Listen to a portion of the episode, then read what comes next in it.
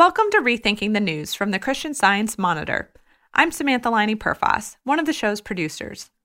Today, we've got the next episode of our series, Say That Again, hosted by the Monitor's Jessica Mendoza and Jingnan Peng. Throughout this podcast, we've asked listeners to share their experiences. Today, we talk to an expert about some of your stories and questions. Take a listen.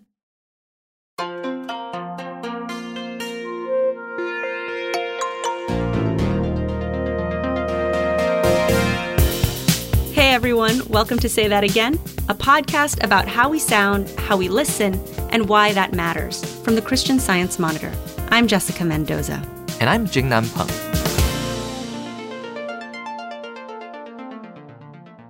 Today we're doing something a little different.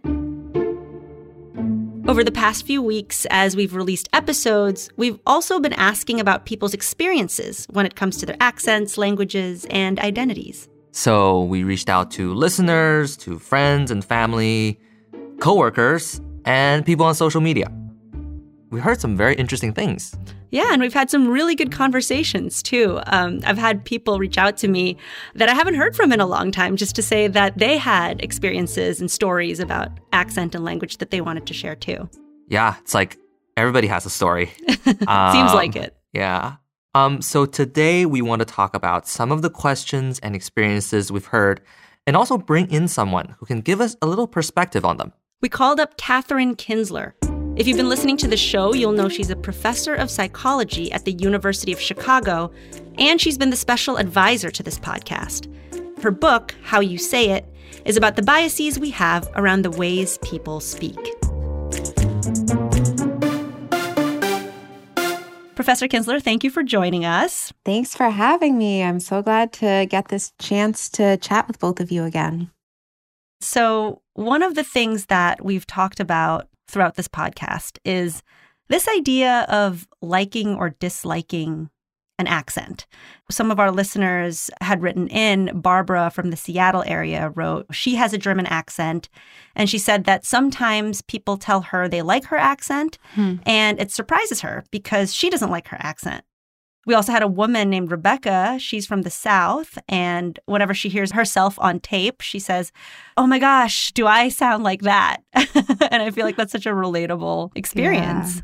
So the question here is, you know, what goes into our ideas of what is a likable or unlikable accent?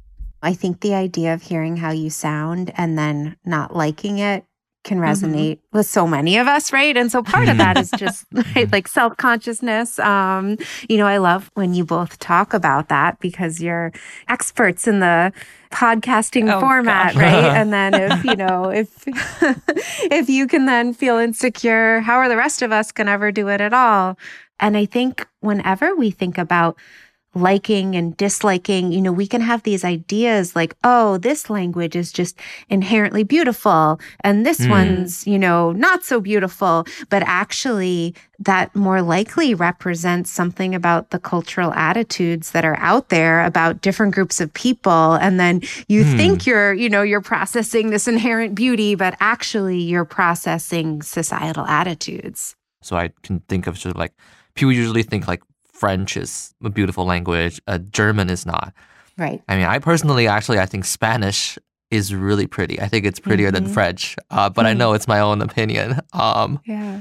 so But I Mhm. think it would be really hard to find a consensus opinion among people who had no preconceived notions about those languages or those groups of people. Hmm. You might have stereotypes about the French language or maybe Italian being beautiful, but then you also probably have a lot of stereotypes that you've been exposed to about those cultures and that linguistic prejudice and other prejudices are often really wrapped up together. Yeah. right. It's interesting to develop that self awareness to pause and ask yourself when I say beautiful, what do I mean? Mm-hmm. And where is that coming from? Yeah. So we know that part of what you study is how babies uh, and kids process accent and language.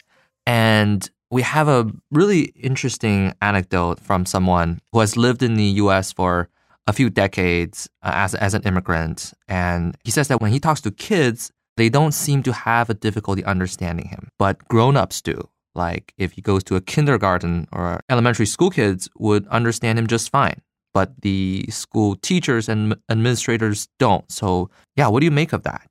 In a lot of my studies, I find that really early in life, kids are attentive of language and accent, and they see language as providing social meaning.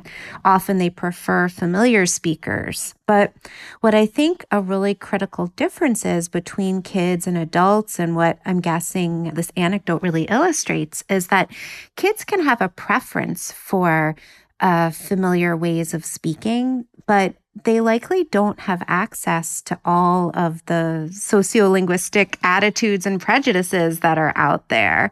And so, you know, I think that they may be a little bit more flexible, malleable, open minded. Yeah, that reminds me of what you told us um, in episode two, which was about linguistic representation in the media. I really loved your metaphor of kids being you know, a statistical calculator that absorbs things in the world. And then the more they're exposed to a particular type of experience, the more they categorize that as right or wrong or familiar or unfamiliar, and then start to kind of overlay the biases or prejudices that we have. Yeah.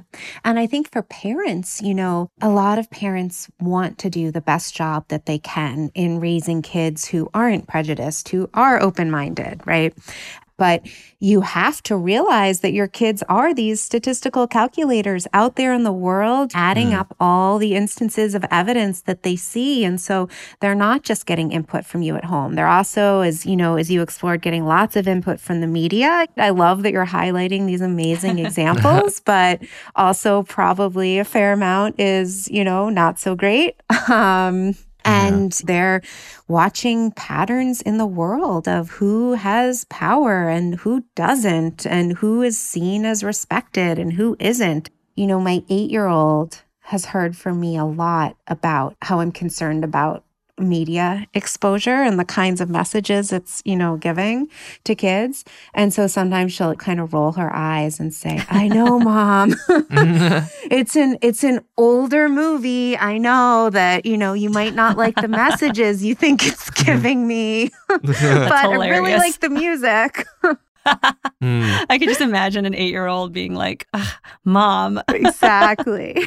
You're so behind the times. I already get it yeah. Um, you know, one thing I've also noticed about kids and what they're picking up, and you know, as we've talked about, so much of language learning is about your peers and about what you see as being valued by society, but it's also by your peer group. Like, how do mm-hmm. your friends sound, you know? Mm-hmm. Um, so, anyways, my two year old is obsessed with Peppa Pig. Ah. which is um, spoken in a British accent. Right. and, you know, he's a COVID baby. And so he just hasn't had that much peer influence, I would say, oh. you know?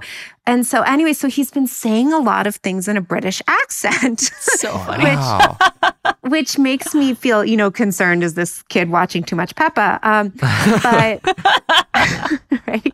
But also, you know, I'm kind of like, uh oh, is Peppa his peer? I mean, mm. you know, maybe. Does he need other peers? right? Yeah. Like, you know, Peppa's kind of his, uh, is she his bestie at this moment? I'm just, I'm just not sure. so, you know, we're going to work on some more socializing with real people as, uh, as the summer progresses and it gets a little warmer out. But, um, yeah. Yeah. No, it's interesting though because uh, this actually leads well into one of our other anecdotes. Our former intern sent us a note about this. She says, you know, she was born in India, she's lived in India, considers herself Indian, but she spent a lot of time in international schools and in the US. And so her accent now to a lot of other people sounds American. Hmm. Um, and so to her, it's like, well, that's not how I self identify. Yeah. I mean, I think that the way you speak your language and the accent you use to speak it or your you know your languages they often reflect the voices that you heard as a child right so hmm. you know as you've talked about a bunch it can be so difficult to learn a non-native language or accent into adulthood and of course people do all the time but often the way that they speak will still identify them almost instantly as being somebody who learned that language as an adult as opposed to mm-hmm. as a mm-hmm. young child it sounds like she's reflecting the voices of her youth in her current way of speaking. But then there's this flip side of it that people make all these assumptions about others based on how they sound. And you kind of infer somebody's native group identity or native group affiliation. And that may or may not be how they see themselves. And it may or may not be exactly who they are today. Yeah. So for our episode four, we talked to two women who are black and who, in their own way, come to realize the value, the history behind black English. And they're pushing back against the idea that talking black is broken English or wrong. I guess a lot of us grow up maybe having the conception or learning that there's a single correct way of Mm-hmm. speaking English and other ways are wrong. So, how can we begin to break this link of one way of speaking English is good and other Mhm. ways are bad? And I think what you said is just so important that people often just aren't aware of this, you know? And I think part of this can come to the notion of something like, well, you know, I learned grammar in school and it's often taught in a way like, you know, you should say this, you shouldn't say this. Or if you're learning a foreign language, you'd work on some grammatical rules. Mhm. But I love talking to linguists who you'd think, you know, as an outsider might think would be the most uh, into proper grammar. And in fact, linguists will tell you that grammar is what people say and what they hear, and language is constantly changing. So if everybody's saying it like this, that's how the grammar of the language works. And when you think about different dialects of English or of any language, any dialect of that language is equally good at expressing the, you know, the full range of human thought and communication. And there isn't a right or a wrong way to speak. Different languages and dialects are really tightly wrapped up in different cultural experiences. I, I think what I've come to realize through this process of reporting this podcast has been it's really about how you your attitude towards people who speak a different type of English than you, right? Like this is our standard for our organization, for example. That's Mhm. fine, but Hmm. there is this wall that you have to hit and just like we are not going to shame people who do it differently. I think that makes a lot of sense, this kind of value judgment. Mm-hmm. and that that's where the trouble lies. Like, imagine a kid coming into school speaking in a dialect of English that the teachers don't value, or that you know Mm. that they're the kids made to feel that they're not as good or worthy or smart. Um, and then imagine some other kid who maybe they come from the UK or some other place in the world where there's not the same potential biases. And you could just imagine the kinds of reactions that somebody would have to a different dialect being really different.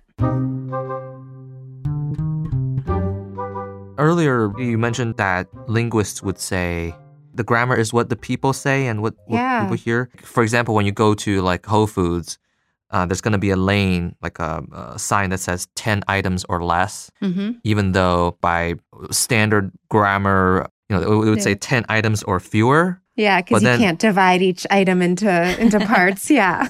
Yeah, but then because everybody says 10 items or less, I don't know, Mm-hmm. is that in a way, does that become correct? That, yeah. Mm-hmm. That's so Right. interesting. I never noticed that. Um, um, Yeah. It's part of the language over time. Yeah, and it changes over time, right? And then Mhm. that's, you know, that's okay. Like I love examples about older adults not liking the way that teenagers speak and then of course realizing that when they were teenagers the adults didn't like the way they spoke and that's Yeah. just, you know, that's how we do it as humans. Yep. mm,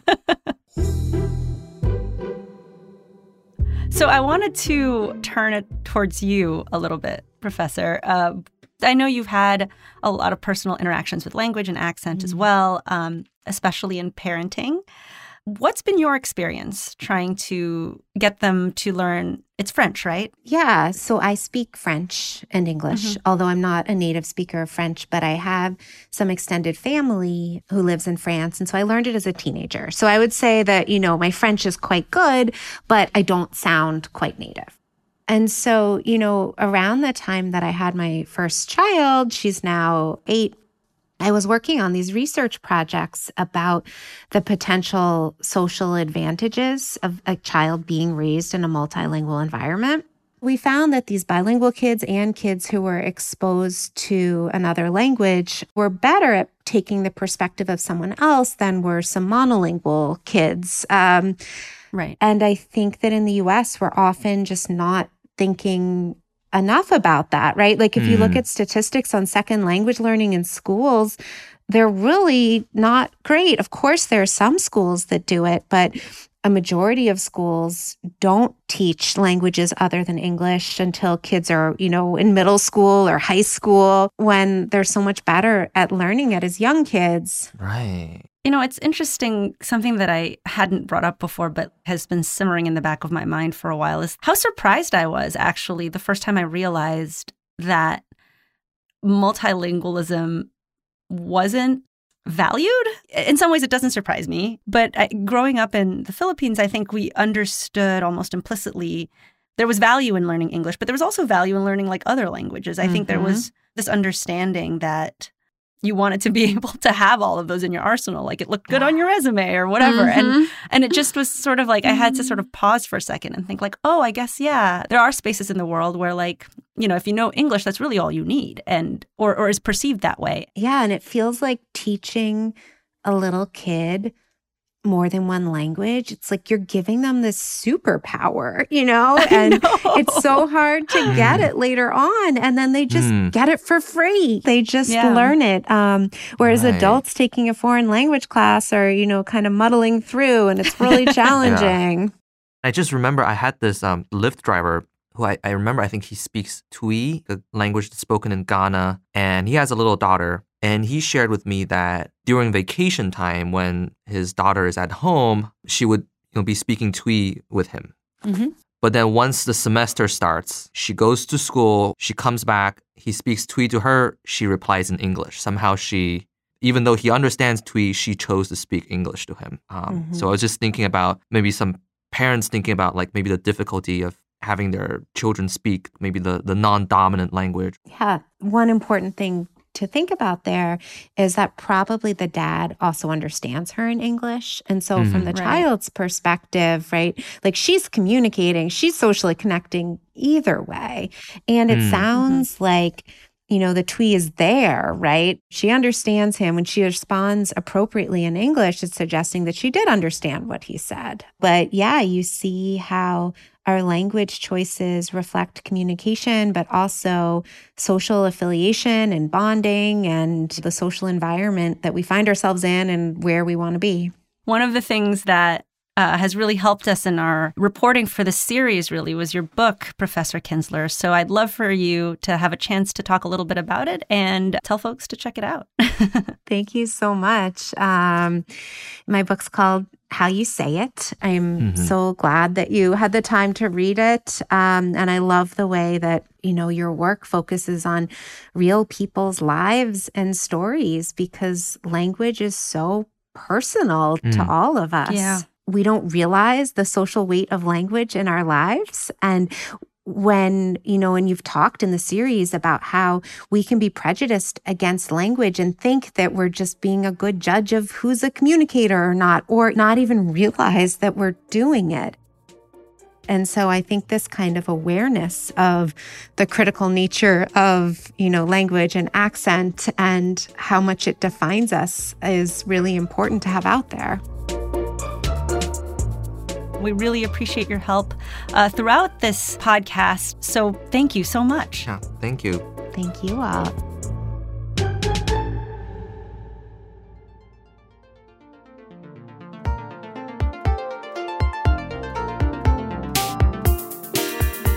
We hope you enjoyed this conversation.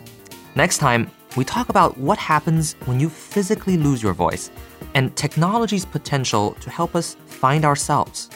That's going to be our last episode. So if you haven't listened to any of our previous ones, or you've missed a couple of them, please go check them out now. Yep. They're on our website, csmonitor.com slash say that again.